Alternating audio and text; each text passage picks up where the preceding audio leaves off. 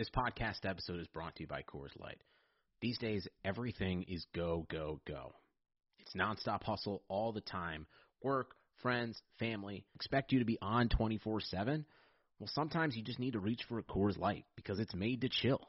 Coors Light is cold lagered, cold filtered, and cold packaged. It's as crisp and refreshing as the Colorado Rockies. It is literally made to chill. Coors Light is the one I choose when I need to unwind. So when you want to hit reset, reach for the beer that's made to chill. Get Coors Light in the new look delivered straight to your door with Drizzly or Instacart. Celebrate responsibly. Coors Brewing Company, Golden, Colorado.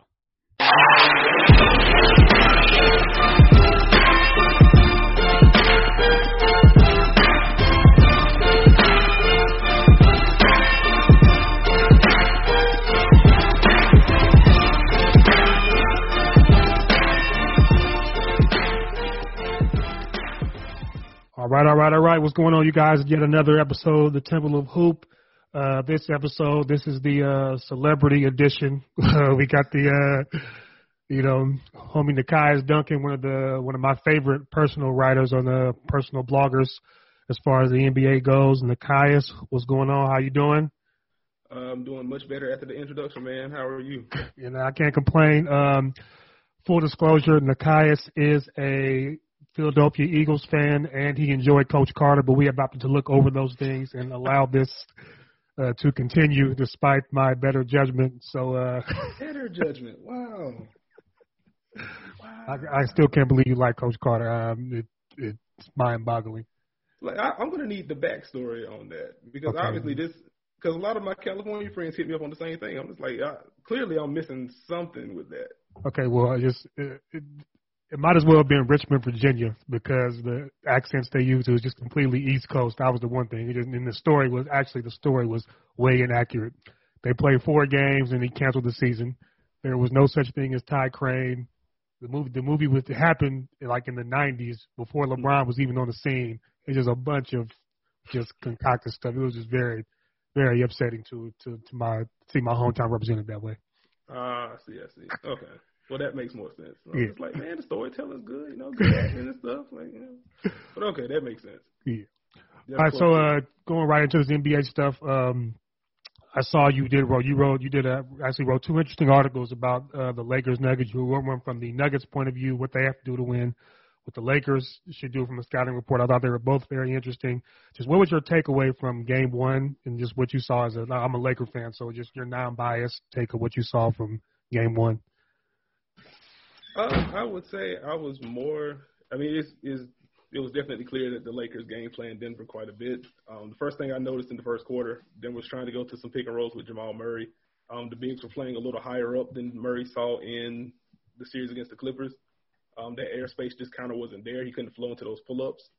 Uh, the first pull-up three Jamal Murray took was that basically that light clock isolation over Anthony Davis at the end of the first quarter. Yeah, okay. It was pretty interesting that you know Jamal Murray has taken after he's I think top three in pull up threes in terms of attempts in the postseason. So the fact that he didn't get his first one to the end of the first, I think that was huge. Um, kind of like what I wrote about. The Lakers definitely went with more single coverage with Nikola Jokic. Didn't want to send help. Um, that kind of took away those windows for cutters because that's where Jokic is at his best when you send two guys at him. You know, back line's going to cut. He's able to pick those out, get some easy buckets. They kind of made him finish over length. JaVale McGee did a good job.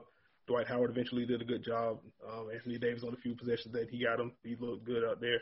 So Denver really couldn't establish a flow. And then once you get into the refereeing, that kind of made it harder for Denver to get into a flow.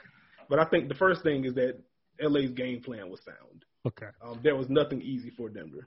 Yeah, okay. Just piggyback. The, the refereeing was, I hate going into this, but the refereeing, it, it was a, a big topic. What was your take on it. My initial take on it was there were a couple suspect calls. On the other end, the Lakers were the more aggressive team, so you tend those tend to get rewarded, especially in the playoffs. So, what was your take on, the refereeing? Uh, I would say, I mean, I'm a neutral observer. I would say there was a little bit of a LA slant. Um, some of the fouls that Nikola Jokic picked up in particular were pretty questionable to say the least. But I do agree with you. The Lakers were the more aggressive team. Um, again, they pretty much shut out Denver. They couldn't really get downhill the way that they wanted to. So, on top of Denver being more of a jump shooting team, or just getting more of those free looks when they're getting shots off of cuts. Um, Denver also couldn't really force the issue the way the Lakers were. Um, Denver had no answer for LeBron when he got downhill, especially in transition.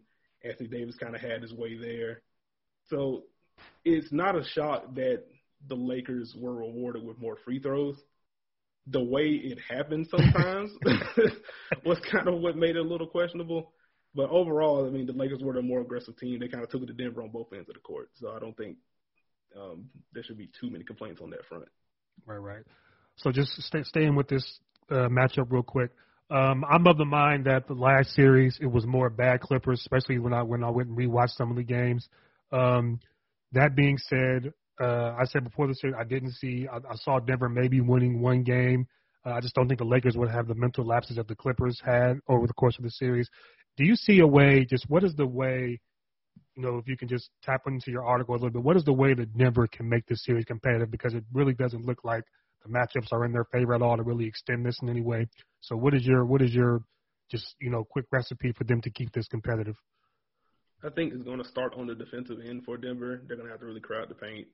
They're going to have to make LeBron a jump shooter. All of that is easier said than done. Like right. Got report on LeBron since he got in the league, but I mean he's he's that good. He's that athletic. He's that smart. He kind of gets to his spots whenever. But they're really going to have to kind of sell out on Brow and LeBron in the paint. Again, whenever Anthony Davis does get those post up, um, shade him to his left hand, make him uncomfortable. Um, there was an and one, I believe, in the third quarter that Anthony Davis got over um, Jerami Grant, where you kind of saw him shading to that left hand. But Anthony Davis goes left, goes baseline, and then fl- gets a floater with his right hand. Just a tough look, and he made it. That's just Anthony Davis being good. But I feel like the process was good there. You know, force him into uncomfortable shots. Again, if LeBron's running that high pick and roll, slip under those picks, make him beat you with the jumper. Um, kind of, you know, crowd the paint, make those role players make shots. If they do miss, you get some long rebounds, do some select, some selective running, try to get some easy looks there when LA's defenses are set because they have so much length and athleticism on that side of the floor. If they do get set, then that just kind of junks up what Denver wants to do in the half court. So I, I think it's going to start with defense. Crowd the paint, uh, run when you can, and just kind of attack while LA is off balance. All right.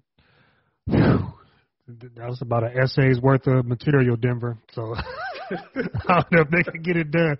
I just, I, I didn't. Like I said, man, I, I gave Denver credit for the last series, but that to me that was just an epic gag job by the Clippers. They just winning by that many that many points in games five, six, and seven, double digit leads. It's like I give Denver credit, but just looking at the talent difference in both teams, it is hard for me to just say that. Man, I, I just can't get over what I saw. That was funny. Moving over to the Eastern Conference, uh, you have been a huge uh, Miami Heat guy. These uh, going into the playoffs and just as they've gone along, you did predict the Milwaukee upset to the point where it wasn't really an upset when it happened. Almost everything you said happened to the T about what how they had to defend and keep Giannis out the game, make other guys beat them. Um, what did you see before that made Miami seem kind of special to you? They're ten and one in the playoffs. Uh, come back, they beat teams big. They've come back from deficits they just seem tailor made for these type of this type of environment. Just uh, what do you see from uh, Miami makes them special? I think the big thing, as cliche as it is, is the mentality for Miami. Like none of those dudes are scared. Uh, Jimmy Butler isn't scared of anybody. Bam Adebayo isn't scared of anybody. And Bam's at the point to where he's kind of offended when certain players guard him, which is a big, which is a big move for him. Um, um, Tyler Herro, as much pro as he gets, you know, he isn't scared at the moment at all. Um, even in the even in the one loss that Miami had, that overtime loss to Milwaukee, he played awful through three and a half quarters in that game, and then hit three big threes late in the fourth quarter and in the overtime to kind of keep Miami in it. Like he's very much a next shot, next play guy, and that's huge for a rookie in a playoff setting. And he's only going to get more confident from there, which doesn't seem possible. But it starts with the collective mentality. They're all tough. They all play hard. They're all smart. Um, as you mentioned, they've come back from quite a few deficits over the, over this postseason. Um, if, if they do go down, they just kind of keep plugging away at it, and they make their runs because of the shot making that they do have on the perimeter. Um, Tyler Herro again can knock down shots. Jimmy Butler is tapping into the jumpers that he's missed all season long. He's knocking those down at times. Fit, Jae Crowder, when did he become a sniper? Jae Crowder has been a forty percent three point shooter right. since, he, since he's been in Miami, which is absurd. We just like I try not to be too pessimistic but like I've just been kind of waiting on the regression to hit since he's been in Miami. It's like the first couple weeks, you know, before the season shut down, I was like, okay, hot start. We've seen this before. You know, you had that 37% year in Boston or whatever. Well, okay, we've seen this before. He's going to drop at some point. Um, but didn't. Season shut down. They come back. He's still firing. Um, through the Milwaukee series, he was shooting something like 43% on 10 and a half attempts. So it's like you can't even say it's just small volume. Like he's, it, it's just been an absurd run for him. And giving Miami another switchable body on the other end, that's helped Right. them in all the series that they've had. You know, he spent some time on Kemba Walker. He spent some time with Jayson Tatum. He spent some time with Jaylen Brown. When Miami's kind of switching all over the place or going to that two-three matchup zone, he kind of fills a lot of roles there. On top of the threes he's hitting on the other end, so he's been huge. Miami is just a tough, versatile, skilled group. And I think, and I think Spoelstra. I think you know, I, I've I've said it a long time. I think he's the most underrated coach in the NBA. A lot of the times, it's guys who coach uh, LeBron. It's just not really LeBron's fault. Just the way it's viewed. They, they what they bring to the table kind of looks uh, gets overlooked. And I think Spo is just. I think Spo's in the conversation for the best coach in the league. So that they have that also. And Spo has been he's this is his best coaching job, honestly. I agree. Like you said, he never did really get the credit he deserved for what he did in the Big Three era.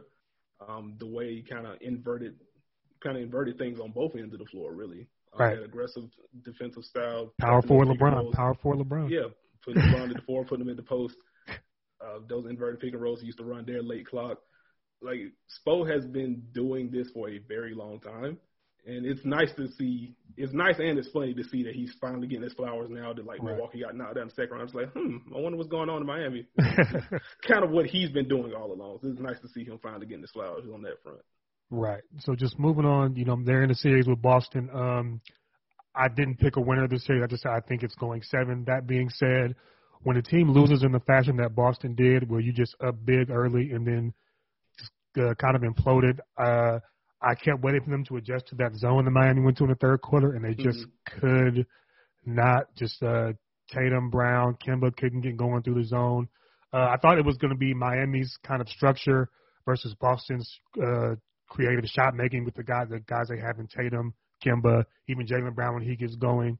Um, I think what Boston's missing is somebody who can just consistently play make. Kemba's more of a scoring guard. Tatum's a scorer. JB's a scorer slasher. They really missed a playmaker in that zone. What do you think Boston's adjustments have to be to uh, win tonight to not go in a 3-0 hole and, and get back in the series in general?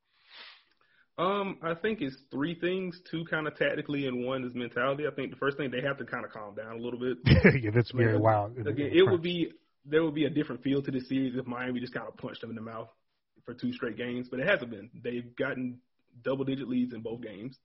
They've had those going into the fourth quarter, and Miami has just kind of fought back. And I don't want to say upset them, but I mean they've kind of stole two wins. So Right. Boston has played well enough to win games. They just kind of have to finish the job, so they don't need to overreact. Um, the other two things I would say they need to play a little bit faster, particularly in the second half. They don't necessarily have to be. I mean, they don't have to be like the Bucks led the league in pace or whatever. So they don't have to. Uh, they don't have to be Milwaukee where they led the league in pace or whatever. But they do need to get into their sets a little bit quicker. Um, because I think that's what's happening with Miami, particularly when they go to those zone looks. They kind of junk up what the Boston wants to do, and Right. because they're taking six or seven seconds just to walk it up half court, once they go into their first action and it's messed up because of the zone, now you're looking at seven, eight seconds left on the shot clock, and you have to create from there.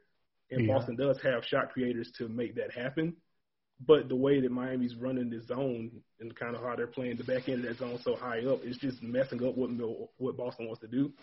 Um, there was a slight adjustment in the second half where they had like Marcus Smart coming like through the middle of the zone, kind of hanging around the nail, have him making plays there, but he hasn't been super decisive either. So Miami's still been able to kind of junk up what Boston wants to do in the half court, and Miami wants the game to be slow anyway. So I think if Boston can speed up a little bit, and if Hay- Gordon Hayward does play today, I think that's going to give Boston the extra shooting, playmaking boost that they need to kind of help distort, distort Miami's zone. Um, I think that's really all they need. They're pretty close right now. Yes, I said the games were close. They had a two double digit leads, like you said, just down the stretch.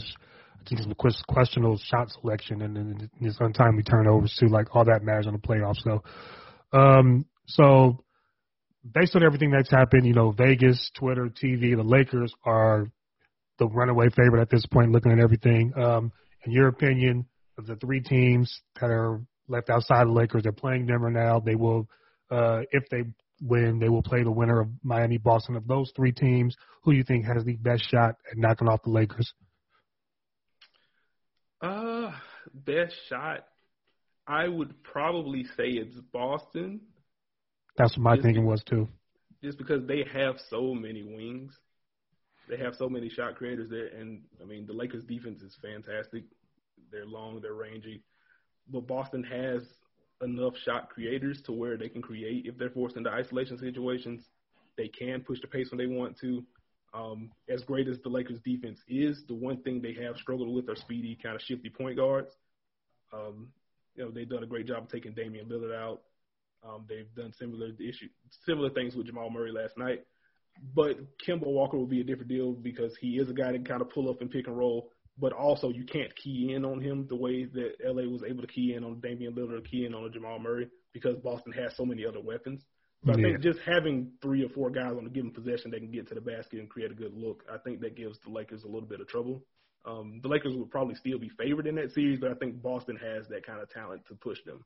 Yeah, that's what I, I I'm 100% agreement with that. I, I don't know if Miami can quite score enough, and if you play half court with the Lakers, just with that size and the way they play defense, it's just tough to consistently score against them, which I think will be Miami's issue. Uh, Boston, like you said, just the, the the wings. Even if you look at the regular season matchups, Boston blew them out once, and then the game in L.A., the Lakers squeaked by, and Kemba didn't even play.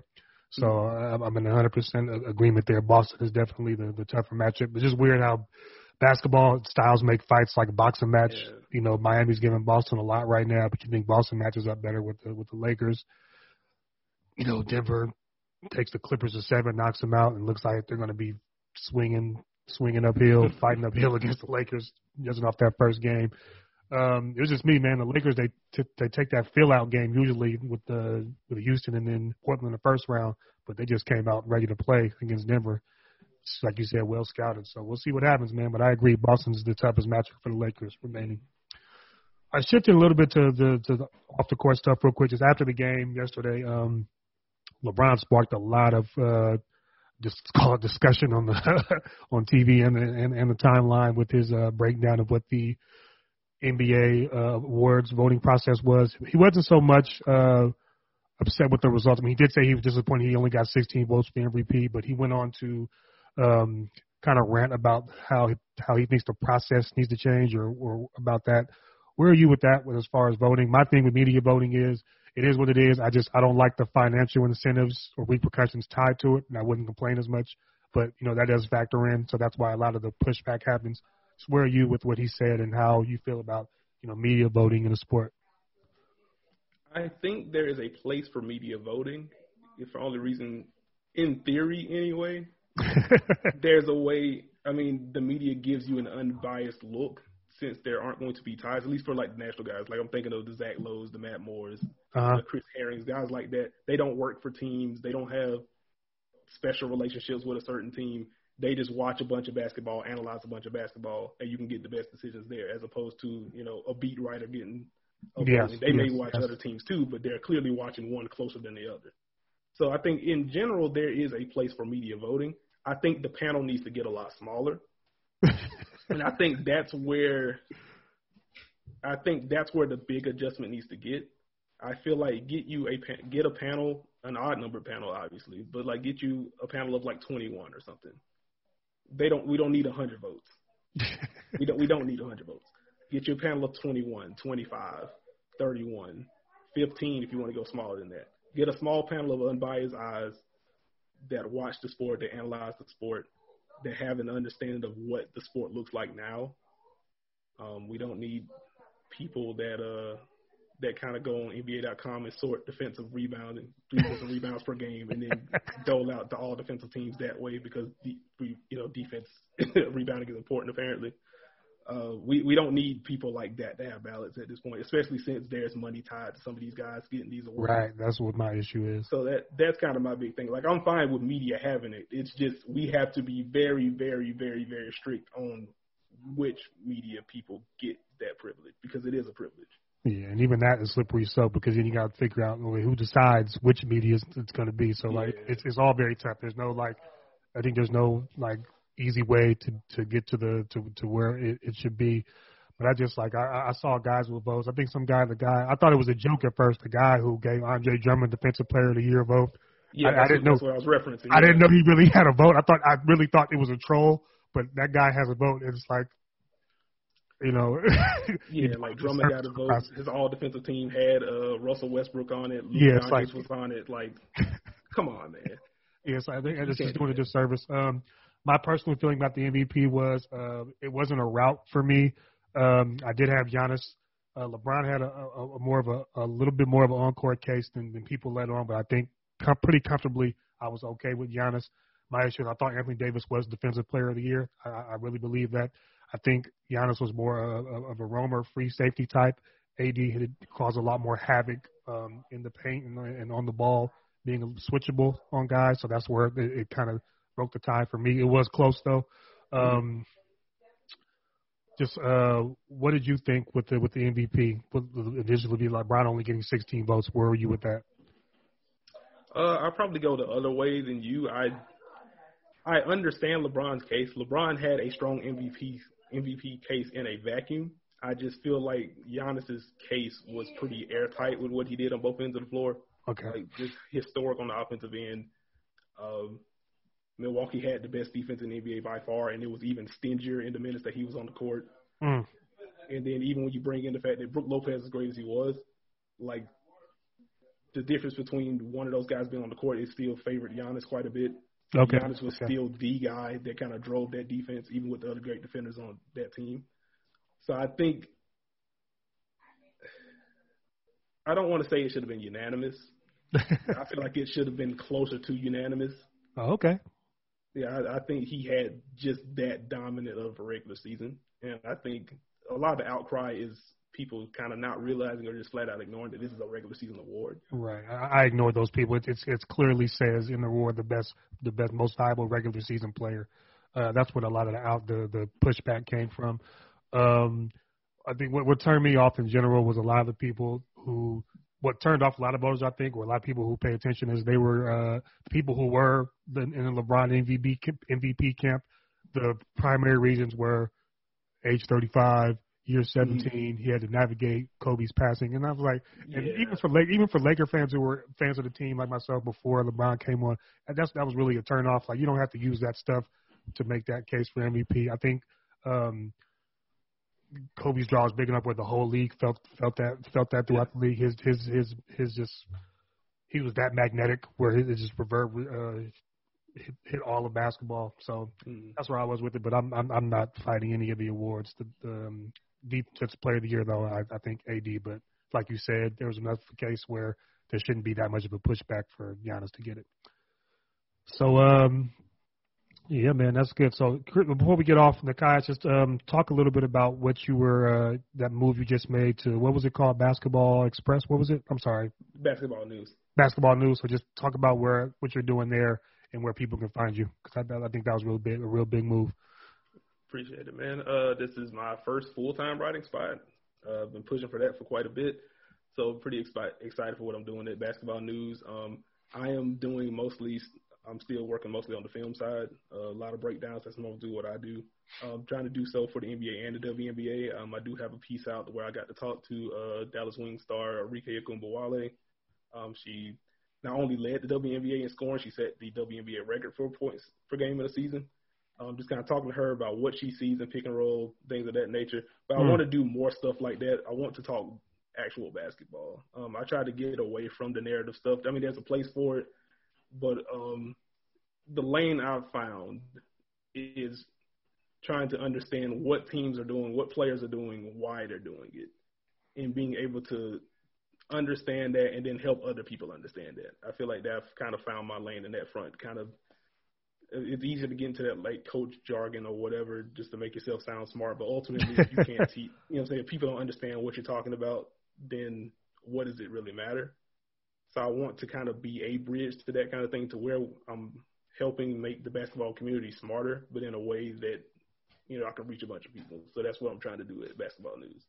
That is awesome. I think that's the best way to approach, especially if you have a, you know, one people with a higher understanding or who studies it more.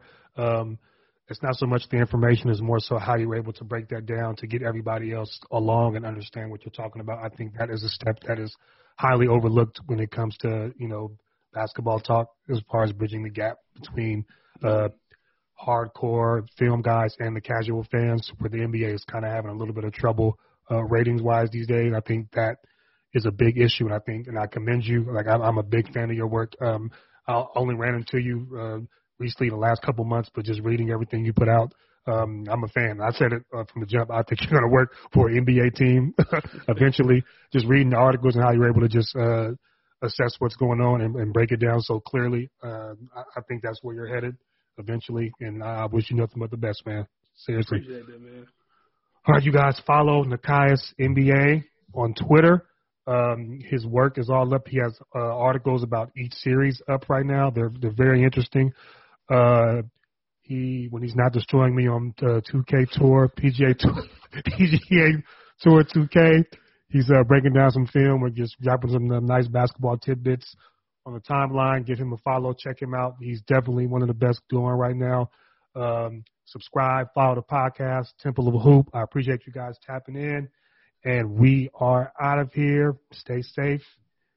Be nice.